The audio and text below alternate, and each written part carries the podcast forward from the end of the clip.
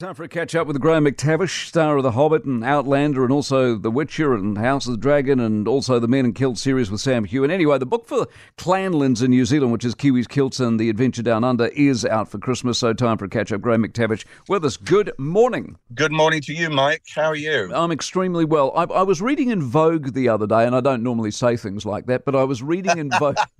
I was reading in Vogue the other day about your gl- your glorious wedding. It looked magnificent. Oh, thank you. It was. I, I mean, I'm not going to be modest about it. It was. It was pretty fantastic. Um, and I take all credit for that because I organized the entire thing. If anybody needs a wedding organizer, uh, I am available. What's Yes, what's the was- what's the magic in organising? Well, it listen, it helps. Um, well, there was a lot of things to be to be fair. It helps that it was in a, a Scottish castle, hmm um, which was pretty pretty wonderful. Uh, it helps that my wife is Corsican, so she brought over a whole load of Corsican singers um, who do this beautiful polyphonic singing. I don't know if you've ever heard it. It's it's really amazing. Right. Um, so there's no instruments; it's just their voices harmonizing. Well, And oh my goodness. So they were there, bagpipes, friends, food, the winter, but it was sunny. Just all the elements combined to just really work in our favor. fantastic. Now, what was I reading about your 60th birthday? Because didn't you hold that in a castle as well, or am I making that up?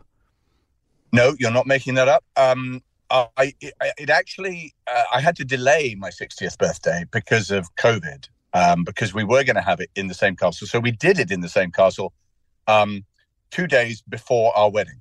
So it was just this orgy of celebration, basically, in a castle. Yeah, it was, it was, it was, it was pretty great. Yeah. Would would you? Because I my 60th is coming up a year in a year's time, bit over a year's time, and Okay. I, I'm already thinking about it now. But I'm thinking about. Hmm. How much indulgence do you go with? Because I'm not a party person. Hmm. So, but do you do something spectacular or lavish for the occasion? If you do, does it need to be international? And do you need to invite large numbers of people or not? Okay, definitely lavish. I would go lavish. Okay. Yeah. Listen, I mean, I'm I'm a big believer in marking sort of sort of waypoints in your life, sort of significant moments. So every decade, I've I've done something for me. Um, but the 60th was definitely the biggest. So yeah, lavish. Um, international, I don't think. I mean, it doesn't need to be international Right. uh, because New Zealand has so many amazing places that you could hold something like that. Uh, but I would invite, yeah, invite invite as many people as you can. Um, I do. im- my thirtieth, I remember inviting a load of people, and I looked at the video of my thirtieth birthday party, and there were eight people there who I have no idea who they are. None. Not a clue. No, Because I'm. I'm also thinking that, see, I didn't do anything significant for my 50th, but at the 70th, you've got to be thinking, am I still able to do quite as much as I would like? Because, you, yes.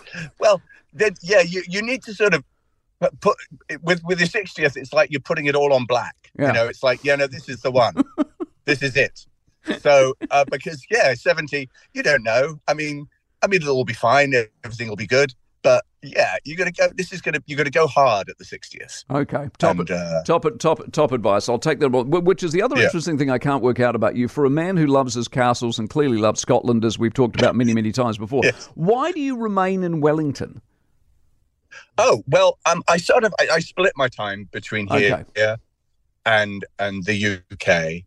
Uh, I mean, the the main and obvious reason is that my youngest daughter still lives here and goes to school here, so I come back as often as I possibly can uh, to spend time with her.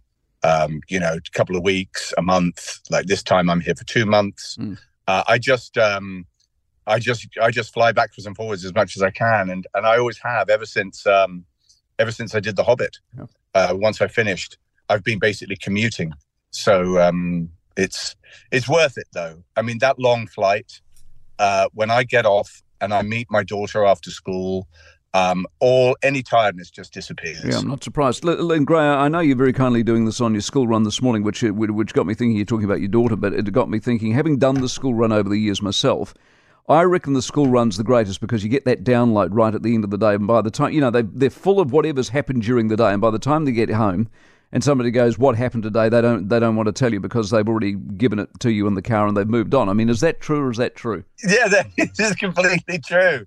Yeah, it's it's the school run is is a, it's an extraordinary institution, really. I mean, I I don't know about you, but I I was never driven to school. No, by my parents. No, no I I walked. Just uh, that was it.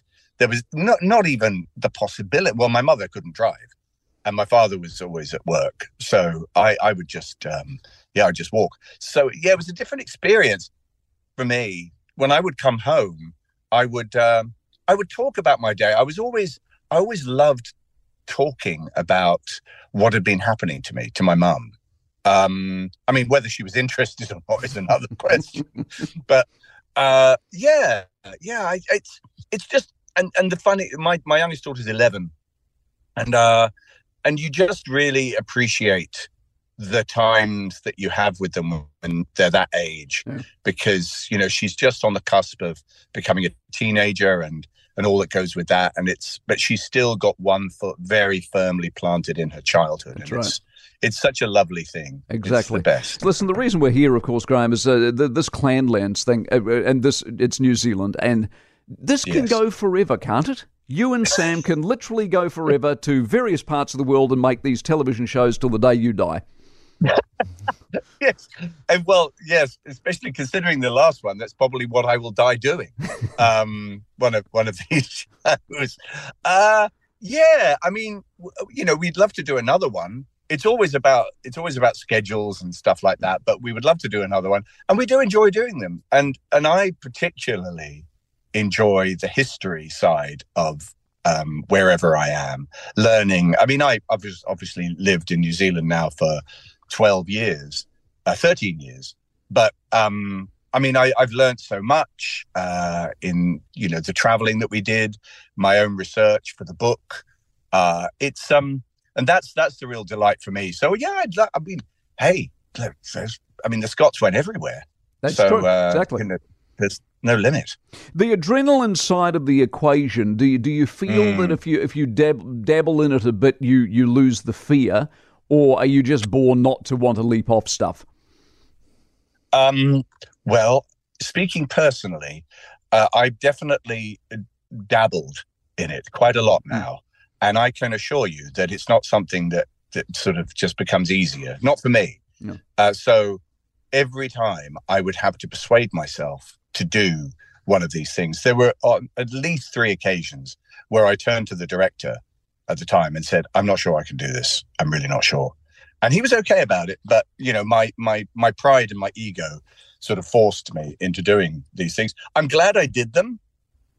I am glad, and I'm glad that I faced those fears because they were real, real fears. Um, but th- none of them are things that I would want to repeat. No. Uh, but you know, I think I think it's good to challenge yourself. I do. And and look, I, I mean, apart from the Rere rock slide, which is just a natural rock slide, so there's no kind of safety harnesses and people supervising and all the rest of it. You just get on something and slide down a rock. Uh, all the others are controlled. You know, they mm. are they yeah, are exactly. calculated risk. Yeah.